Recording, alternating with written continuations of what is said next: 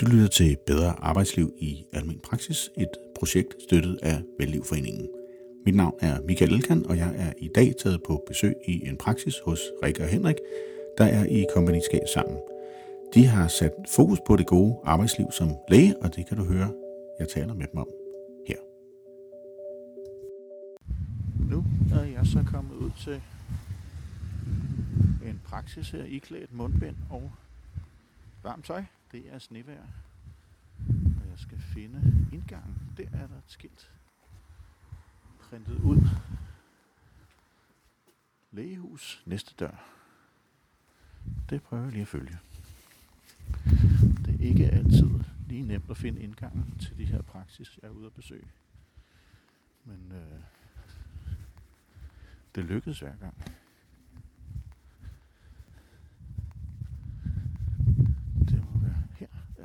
Igen. Så tror jeg går ind her. Der er dør, der åbner selv. Og så der plejer at være noget, som man kan spritte af. Skal vi se, om den åbner selv her? Nej, det gjorde den ikke. Nå, det gjorde den så der.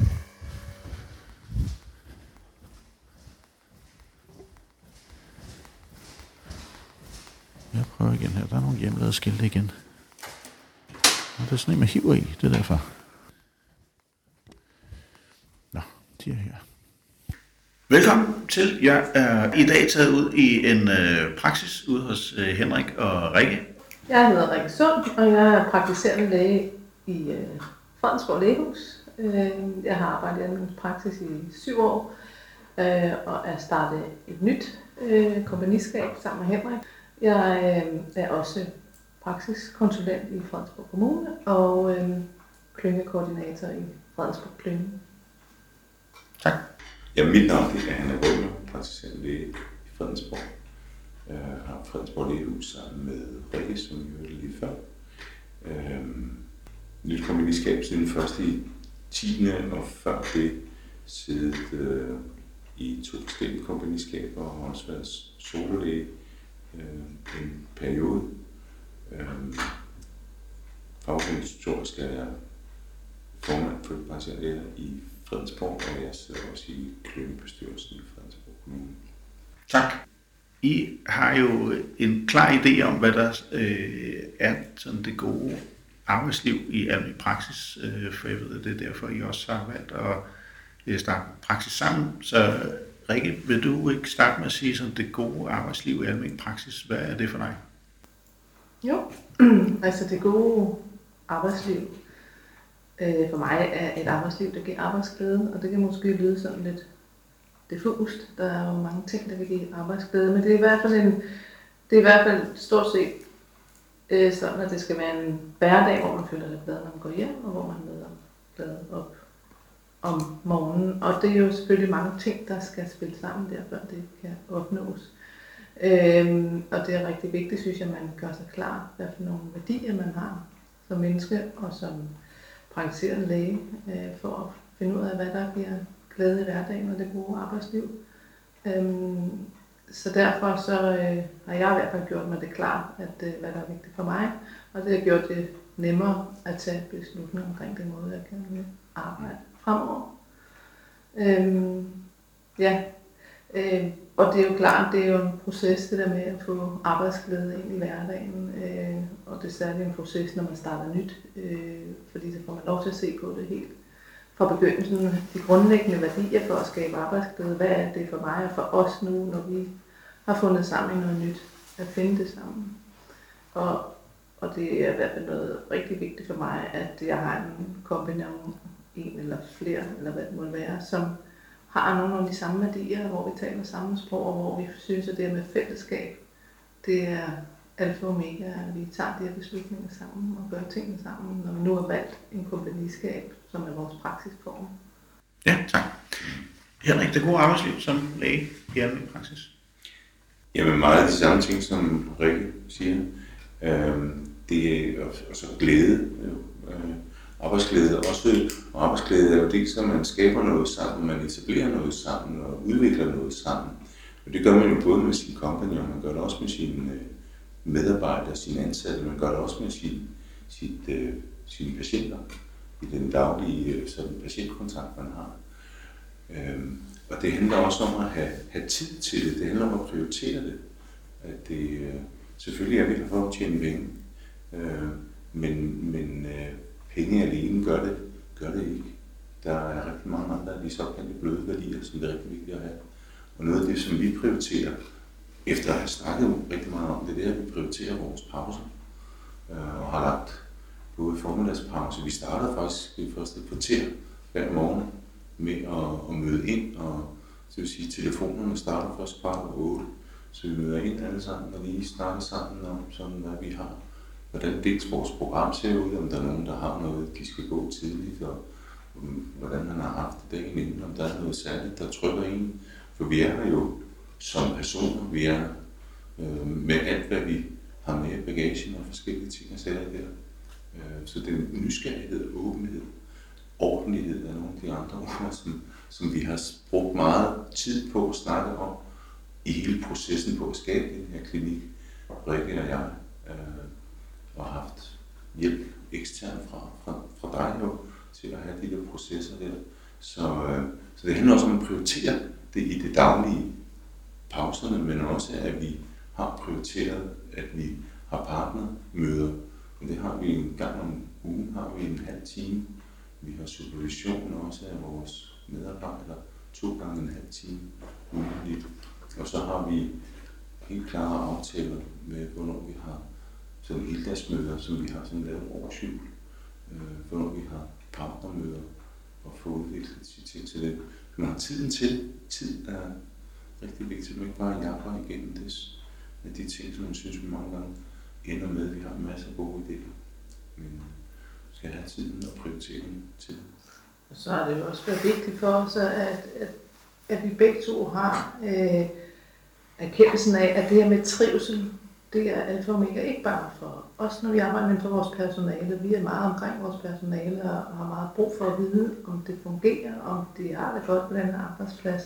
Både som rent fagligt, men også sådan interkulturelt, eller hvad man kan sige, sådan, hvad der er i sådan en praksis. Altså, vi vil gerne have det godt alle sammen, og vi har i hvert fald talt en del om, at det er vigtigt bare at pege arbejdskæden, at vi kan mærke, at folk har det godt. Selvfølgelig kan man godt have dårlige dage, men det er, altså, gennemsnittet skal være godt hele vejen rundt.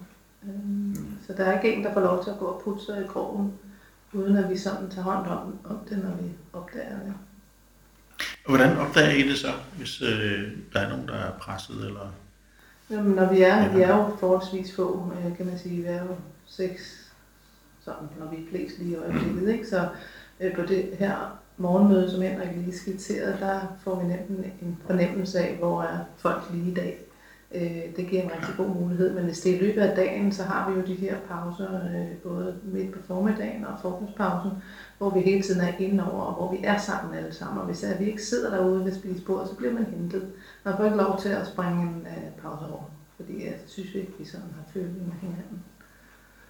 Det er vigtigt. Ja, men også være opmærksom på hinanden og se, hvis der er en, der er lidt ekstra bagud på programmet, så gå ind og høre til, om man lige skal give en hånd med, og om der er en særlig årsag til, at det går lidt træt i dag. Altså, jamen nysgerrighed, men også at turde spørge ind til det, men også at turde give ansvar fra sådan af de ting, som jeg synes, vi godt kan være, som synes, vi kan være lidt stolte af. Det er sådan for eksempel dagsprogrammet, vi har lige haft møde med personalet, og hvor vi skulle ændre, synes vi, vi ville ændre lidt på hele kalenderopbygningen, altså dagsprogrammet og planlægningen af, hvornår skulle vi have akutte tider, hvornår skulle vi have det ene eller andet. Fordi vi synes ikke, det fungerede ordentligt. Og så simpelthen sige til sygeplejerskerne, de 3 sygeplejersker, vi får her 3 kvarter til at sidde og diskutere internt, hvordan I synes, at jeres dagsprogram skulle se bedst muligt ud. Og så selvfølgelig tilbage til os, og det er os, der har ledelse, skal skælde på, og synes, at vi hænger det så sammen, og også der selvfølgelig også med hensyntagen til penge og økonomien, for det er selvfølgelig en del af det. Men det handler så ligesom få helheden og give ansvaret ud og gøre det til en dynamisk proces og sige, okay, så prøver vi det her af i nogle måneder, og så justerer vi på det. Og der er så personale, der kan sige, jamen jeg kunne egentlig godt tænke mig at komme en time ned i tid, jamen så prøver vi at se, hvordan det kan hænge sammen, men gør tingene til sådan mere fælles ansvar i det velvidende, at det er Rikke og jeg, der har det sidste ord. Og det fungerer rigtig godt, synes jeg. Men i hvert fald givet meget mere engagement og meget mere glæde også for personalet ved. Mærker vi, at det siger de også tydeligt? Vi har helt klart fået, synes jeg, et rigtig godt samspil i forhold til det her med at supervisere hinanden også og være interesseret i at lære hinanden noget. Altså både sygeplejerske til læge og læge til sygeplejerske, men at vi har et forum, de der supervisionsmøder der 2 gange om ugen, hvor der man kan tage en case med, man kan tage en artikel med, et eller andet. Det er et forum for, at vi skal lære hinanden noget, og det er ikke fordi, man skal stå og holde powerpoint-show, men komme med et eller andet, vi kan diskutere, eller noget at have læst, eller nysgerrig på. Så nu har der været en masse omkring corona, der synes jeg, de har været rigtig engageret i, hvordan skal vi håndtere det, hvad er retningslinjerne, altså de har virkelig taget ansvar på hele det der område der. Det har været en kæmpe hjælp for os også, at de har kunne løfte den del af det, ikke? Så jeg synes også, det at vi udviser den her arbejdsglæde og engagement, det synes jeg også, man kan mærke, det smitter af på dem, der rejser med os. For det føler jeg, de gør. Altså, de er virkelig med i samme båd her og ved det her projekt rigtig meget. Og de er blevet meget inddraget i processen hele vejen igennem. Har I gjort noget særligt for at organisere jer i hverdagen, som I synes hjælper til det her, eller er det mere jeres måde at lede på? Vi har gjort det med at have for eksempel et kvarter om morgenen, og så har vi gjort det ved at have pauserne og prioritere tiden til hinanden og til at have ledelsen indenover, ved at vi sådan en gang om ugen har en halv time, Rikke og jeg, hvor vi sidder og snakker om, hvordan ugen har gået stort og småt, og alt det kan diskuteres. Ja, nu vores praksis først startede først i 10. sidste år, og der startede vi ud med at skulle lave en kalender, hvordan pågående skal vores arbejdsdag være. Det bliver et eksperiment, ikke også til at starte med. Vi bliver nødt til at prøve noget, eller det, vi har så mange patienter, vi skal nok bruge så mange timer, eller tider til patienterne og til andre opgaver. Så har vi jo lavet sådan en udgangskalender, som vi startede med her først i 10. Vi har så efter det besluttet, at når der er gået nogle måneder, så skal vi evaluere det der, og det var det, vi gjorde i sidste uge, evaluerede den kalender og kom jo frem til, der er nok nogle ting, vi lige skal justere på, fordi at for eksempel har vi lige nu en rigtig lang torsdag til kl. 6 for os alle sammen fra 8 til 18, og der kan vi bare mærke, at det bliver for træt, ikke? Altså det bliver for udmattet, når vi arbejder 5 dage om ugen, det bliver for udmattet af den der 10 timers torsdag der, og så skal tage fredagen også. Og så sætter vi sådan noget aftaler om, så prøver vi at skære en time af derinde og se, om kan det så blive bedre.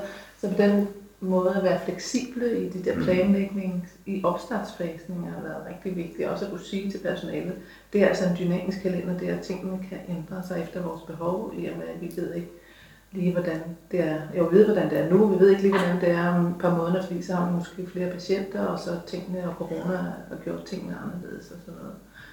Så det tænker jeg også har været en god ting, at vi har gjort den der kalender mere dynamisk, sådan den opfattelse af det. Jo, netop også sådan gør det til et fælles ansvar. Jeg også starter med, som vi snakkede med til det møde der, og sige, at jeg er godt klar over, at tingene skal egentlig varsles, hvis vi skal lave om på jeres arbejdstid med 3 måneder osv. osv. Vi har måske, og det kan vi selvfølgelig godt gøre, men vi kunne rigtig godt tænke os at gøre det her fællesskab mere, og finde ud af, hvordan kunne det fungerer for jer i forhold til det, og det var bare rigtig fedt at opleve, at tog den på sig, og fik jo så også ansvaret for at se, hvordan kan I så rette det ind i løbet af dagen, så det fungerer bedre for jer. Så der var de klar på 1. marts, ikke? Og det er jo perfekt for os, ikke? Fordi så kan man ligesom komme videre med de der, man står med noget her. Altså. Ja. Så er der noget... et særligt godt råd, I gerne vil give videre i forhold til den proces, I har været igennem med? Godt spørgsmål. Nej, ja, det tror jeg var det der med at være lidt klar på, hvad for det første ens egne værdier er, og hvilken prioritering de har. Og så lige så vigtigt at finde ud af det, man skal arbejde sammen med. Finde ud af, om vedkommende har det samme værdier, og lige også kende bagsiden af medaljen, lige finde ud af, hvor kan vi have nogle flader, så hvor vi kan blive uenige, hvor kan der være nogle udfordringer imellem vores samarbejde. Kende lidt til hinandens baggrund og historik, synes jeg har været afsindeligt lærerigt for mig, hvor vigtigt det er i sådan en proces, at man ved, hvad den anden indeholder. Jamen, helt enig. Og så mange af de, skal sige sådan nogle buzzwords, så vil jeg sige ærlighed, nysgerrighed og åbenhed. Og parathed til at kigge på tingene, sådan kaste noget op sådan i sådan et, ja, kigge på tingene sådan er lidt i sådan her, hvad hedder det, lidt brainstorming og så sige, det er ikke sikkert, det er lige gennemtænkt, det jeg siger nu, men får vi den idé, kunne vi kigge på det i fællesskab, så, jamen så lader den hænge lidt, og så udvikler det sig lidt, og så synes jeg, altså, hos os blomstrer idéerne jo nogle gange måske lidt for meget, men så, det må det gerne, det må godt lige stå lidt, og man må godt få lov til at være lidt forvirret og lidt usikker på, hvad vej skal vi lige nu her, altså, men bare med i fællesskab, tør at kigge på det, og være åben for at finde ud af, hvad vej skal vi så, det finder vi ud af. Det behøver ikke at være det statiske af det der dræber. Ja, så det er jo også sindssygt godt, at vi sådan er blevet udfordret eksternt fra på de her ting her, vi har siddet med, hvor vi har sådan kørt lidt i måske sådan lidt et hårdknude omkring nogle ting, der måske ikke er så vigtige alligevel, finder man ud af. Altså det har jo været en rigtig god ting for vores proces, og vi har haft lidt input for dig, Mikael. Ja, helt sikkert. Det er også en helt grundlæggende vigtig ting, at have den sparring udefra, der lige sådan kan trykke på, og både kan sådan sætte ting i perspektiv for en nogle gange imellem, og så holde en fast på, hvad mener du lige, når du kaster den der idé op, og så trykke en lidt på maven, og trykke en lidt på de ømme punkter, og lige sige, hov, skulle I lige prøve at begrænse lidt, hvad jeres blomstring. Okay. Men det er rigtig fint. Så hvornår skal man som læge, og jo egentlig også som virksomhedsejer, gå ud og bede om hjælp eksternt fra? Fordi jeg oplever også, at det kan være svært for læger at gå ud og tænke, at jeg skal have hjælp fra nogen, om det så er sådan nogle som mig, konsulenter eller andre, der kan hjælpe en i forhold til ens virksomhed. Når du siger det der med hjælp, så skifter man jo lige pludselig rolle, ikke? Det er jo os, der plejer hjælp for andre. Så det der med, at jeg skal gå ud og bede om hjælp, så tror jeg, man er nået så langt i en svær proces, kan man sige, hvor man føler, man har brug for hjælp. Jeg tror, man skal på det meget før. Jeg tror, man skal se det som en del af sin ledelsesstrategi, at man får supervision på sin ledelse, eller hvad man vil kalde det. Det gør vi jo i vores samtaleterapien med vores patienter, har vi jo også supervision, men også for supervision på ledelse, og hvordan man gebærder sig i det der felt der, for det er der temmelig uvandt nogle gange, så det synes jeg, man skal prioritere meget højt, og så tænke det bare som en del af sin ledelsesudvikling, og have det på som et fast punkt, og det er det, man gør. Jamen helt sikkert, det er helt enkelt. Det er ikke noget, man skal ud og bede om hjælp, når man er kørt fast i et eller andet. Det er en helt naturlig del af det med kontinuerligt fra start og hele vejen igennem. Det skal det med. Ja, for vi kan jo også se, at man når at fange nogle ting, som man ikke tænker er noget problem, men så måske kunne blive det, hvis det er, man ikke fik et talesat det sådan undervejs. Det her holder op med ens blinde punkter også. Ja. Så hvis I lige til sidst her hver skulle sige en ting, som I tager med fremadrettet i forhold til nogle af de ting, I har sagt, hvad vil I så have med i rygsækken? Nu siger du en ting, det er jo lidt svært.